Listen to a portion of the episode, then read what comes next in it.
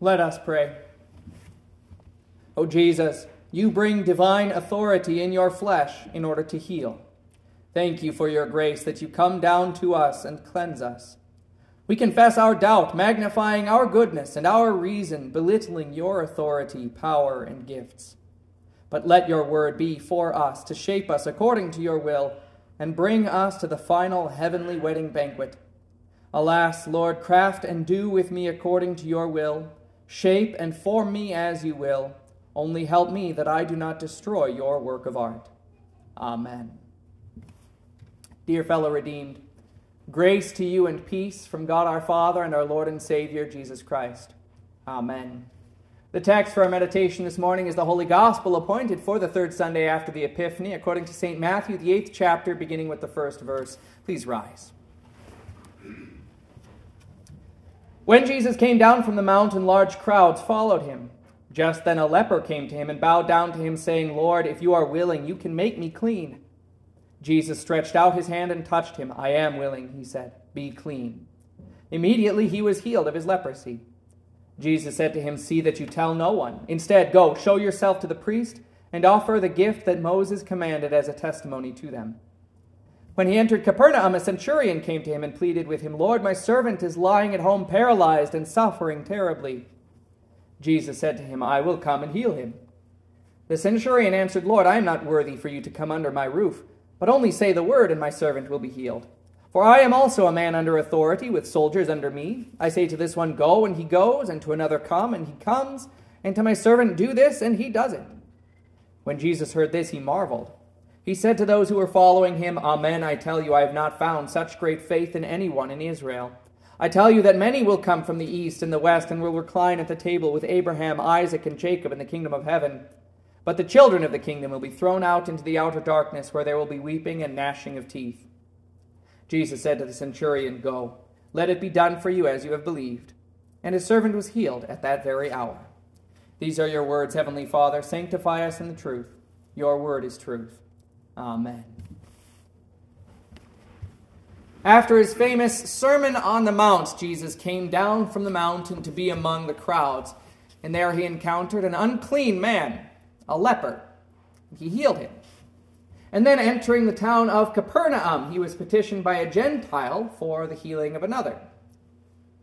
When God moves on a mountain, there is something significant being given to you. Just as Christ here came down from the mountain and encountered the leper in order to help him, so also he came down from his high throne of heaven in order to cleanse us from the spiritual leprosy of our, our sin.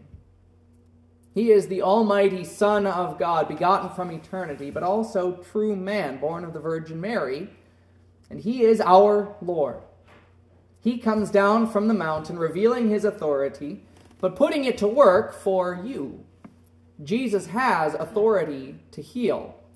And with that authority, he comes into your uncleanness and he gives eternal blessing. The four verses that describe Jesus' encounter with the leper are dynamic. When Jesus came down from the mountain, large crowds followed him. Just then a leper came to him and bowed down to him, saying, Lord, if you are willing, you can make me clean. Jesus stretched out his hand and touched him. I am willing, he said. Be clean. Immediately he was healed of his leprosy. Jesus said to him, See that you tell no one. Instead, go, show yourself to the priest, and offer the gift that Moses commanded as a testimony to them. Among the crowds that usually followed Jesus, individuals sometimes stood out. And the Gospels highlight those who oppose Jesus, but more significantly, it highlights those who need him. In conversation with some opponents, Jesus said, I did not come to call the righteous, but sinners. Human nature and pride would naturally focus on the value of the leper in this account. Compared to the clean members of society, a leper who was unclean was excluded. This is what the letter of the law declared of them, too. The person with the skin disease who has an infection on him must wear torn clothes and let his hair be disheveled. He must cover his upper lip and cry out, Unclean, unclean, for as long as the un- infection is on him, he shall remain unclean. He is unclean. He must live alone in a place outside the camp. Leprosy And all these kinds of skin diseases in Scripture were the mark of death on a person. It turned some part of the body into a corpse before the actual death of the person. It brought with it a kind of impurity, like the impurity of carcasses and corpses. As a result, the behavior required of lepers was a kind of mourning, tearing their clothes, disheveling their hair, crying out. They were mourning their own death, even while they were still alive. Leprosy was connected with sin, therefore, something that kept a person from the temple and from the community and from life. And anyone who touched a leper would touch death and therefore also be corrupted. Sin is just as corrupting. It's not that leprosy was contagious, that's not the point. Sin isn't contagious in a way that makes sense either.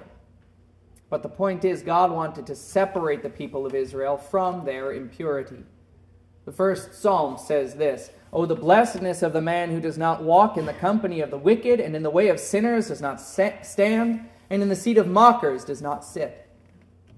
Because he wants blessings for his people, God put the protective barrier of his law around them to keep them from sin. But by keeping the letter of the law, some could deceive themselves and others into believing that they were more righteous in themselves. But this, in fact, left them worse off in a way because then they rejected the way God was trying to make them aware of their need and aware of their sin and prepared for the glorious healing and salvation that He would provide. Think of the fact that a leper would have to read Psalm 1 with no hope in himself he can't escape the company of the wicked, the way of sinners, and the seat of mockers. He is separated from the very source of life and can only cry out to God for mercy. He can only say, Lord, if you are willing, you can make me clean. Consider that prayer. It's a simple prayer of faith, resting on the authority and mercy of his Lord Jesus. This leper must have heard the sermon Jesus had just preached, in which he taught the prayer that we call the Lord's Prayer. And one petition in that common prayer is this Thy will be done on earth as it is in heaven.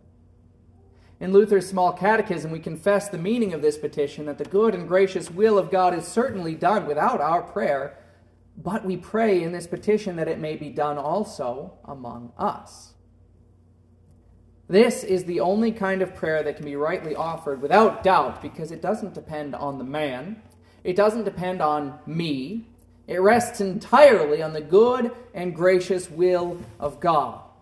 Because He rules all that He has created, He can and will do whatever He wishes. And so the leper prays in faith in God's authority, in Jesus' authority, recognizing his own unworthiness. One difficulty we face in this sort of faith is the reality that trusting in Jesus' authority and will means accepting crosses. St. John gives the description of the political beast who is given power to him by the dragon Satan and says, He was also given permission to wage war against the saints and to overcome them. This revelation highlights the fact that it is God who is in ultimate control of the crosses and persecutions that come up upon his people. Revelation says here patient endurance and confidence are needed by the saints. And Jesus said, Whoever does not take up his cross and follow me is not worthy of me. Whoever finds his life will lose it, and whoever loses his life for my sake will find it. It's God's will to conform you to the image of his Son. And this image includes many stripes and suffering, tribulations, and anxieties and your troubled sea of life are designed to drive you to the safe ship of God's gracious will. If you take up the cross bestowed upon you, think how Christ himself then carries you. See what he did for this leper. Jesus stretched out his hand and touched him. I am willing, he said. Be clean. Immediately he was healed of his leprosy. Jesus took up human flesh and he filled it with his divine power. He exercised that power in order to win and give you salvation. The mere human who touched a leper would make himself unclean, just as the mere human who associated with the wicked Sinners and mockers would himself become one of them. But Jesus touched the leper. Jesus ate with sinners. He was not corrupted by them, but they were healed and sanctified by him. Even now, he comes with his word and sacraments into your uncleanness, and as he does so, he gives you eternal blessing. The encounter with the centurion is famous because Jesus said, Amen, I tell you, I have not found such great faith in anyone in Israel. How does such faith show itself? And what does such faith receive? Like the leper, the centurion recognizes the truth about himself Lord, I am not worthy for you to come under my roof. In Luke's account, the Jews have much to say to recommend this Gentile soldier. They say, He is worthy of having you do this for him because he loves our nation and he built our synagogue for us. Besides this love for the Jewish nation, the centurion shows great love in this request that he asks nothing for himself, but only in love for his servant. He presents this suffering of his neighbor. Lord, my servant is lying at home paralyzed and suffering terribly. But despite all that recommends this man as being so worthy, faith forgets all of this and looks instead only for Jesus' grace and powerful word. And faith indeed clings to the word. Only say the word, the centurion says. He recognizes not only his own unworthiness, but he also recognizes Jesus' power.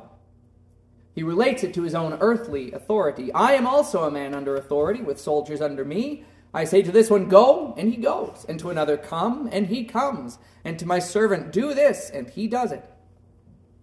If even a mortal man, himself unworthy as he confessed, has this authority, the Son of God has far greater authority. He can command the sickness which afflicts this suffering servant, and it will certainly obey. The mighty centurion forgot all his own power and simply threw himself on the will and power of Jesus, begging for one little word that would change everything. By faith, we know that the universe was created by God's word, so that what is made, what is seen, did not come from visible things. That strong word of God that made everything out of nothing can certainly make health out of illness, strength out of weakness, faith out of unbelief, and life out of death. Again, the point is not anything about us. It's not about me or you. The subject of human beings is left at the point that man is weak, unworthy, dead, and incapable of accomplishing what is necessary. But the point, rather, is about God, and especially about Jesus. God chose the foolish things of this world to put to shame those who are wise. God chose the weak things of the world to put to shame the things that are strong. And God chose the lowly things of the world and the despised things and the things that are not to do away with the things that are, so that no one may boast before God. But because of him, you are in Christ Jesus, who became for us the wisdom from God, namely, our righteousness and sanctification and redemption. God did this so that just as it is written, let the one who boasts boast in the Lord. The world does not praise faith, not really. It might praise something called faith sometimes, but that's not the same thing that Scripture describes. When the world says you just have to have faith, or things like that, they're talking about a quality in yourself.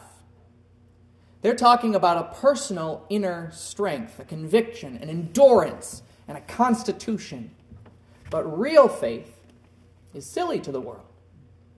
The world values things that are related to personal identity. Even the attitude regarding how you identify yourself is key.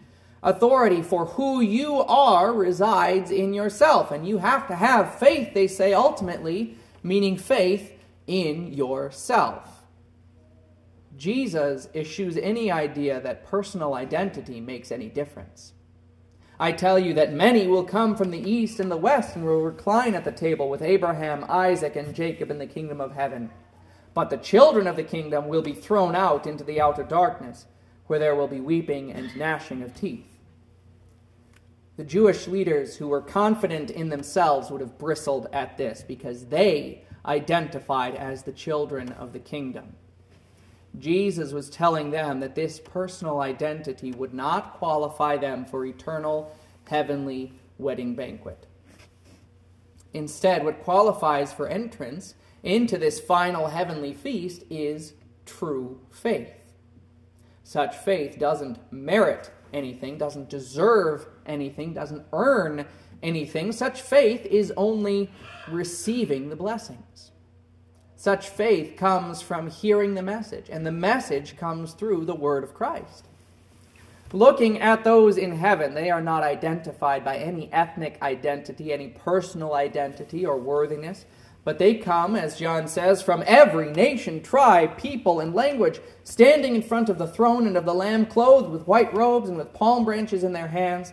They called out with a loud voice and said, Salvation comes from our God who sits on the throne, and from the Lamb. These are the ones coming out of the great tribulation. They have washed their robes and made them white in the blood of the Lamb. They are saved passively, receiving the identity given by Jesus through his blood. Jesus bore his cross for the world, dying for the sins of all sinners. And sinner was your only real identity, the only identity that mattered into eternity. Jew, Gentile, man, woman, child, Norwegian, German, anything else. With sin, none of that matters. Sin is sin, and sin will be condemned. But in Jesus, it was condemned. He took the cup of God's wrath onto himself. And as a result, he gives you this new identity. In fact, you are all sons of God through faith in Christ Jesus. Indeed, as many of you as were baptized into Christ have been clothed with Christ. There is not Jew or Greek, slave or free, male or female, for you are all one and the same in Christ Jesus. And if you belong to Christ, then you are Abraham's descendants and heirs according to the promise through baptism, Jesus washes you with his blood and gives you the robe of freedom and of royalty. Through Holy Communion, Jesus feeds you a taste of this heavenly feast now on earth as you eat his body and drink the blood that he shed, marking your hearts with the blood of the Lamb so that you are granted immortality. Through his word, Jesus declares you forgiven, righteous, calling you by name. The world mocks these things. Human reason thinks that's not enough, or maybe too much. But faith trusts the power and authority of Jesus, and faith receives the powerful word that he speaks, as foolish as it might appear outwardly. Jesus, the Almighty and eternal Son of God, came down from his heavenly throne, set aside his power and authority, and humbled himself in order to die for all human beings, winning forgiveness and salvation for all through this humility. His power came to bear, creating this salvation out of the deepest nothing, salvation and life eternal out of the death of God. And his creating word is spoken from far away and long ago, now aloud to you here and it is connected with the visible elements he commanded as well the water and the bread and wine to give you this eternal blessing. Jesus has authority to do this. In this authority, he has determined these means to heal you. In faith, come and receive these blessings, trusting in the will of God because his will is to heal and save you and give you eternal life. Amen. Glory be to the Father, and to the Son, and to the Holy Spirit, as it was in the beginning, is now, and ever shall be, forevermore. Amen.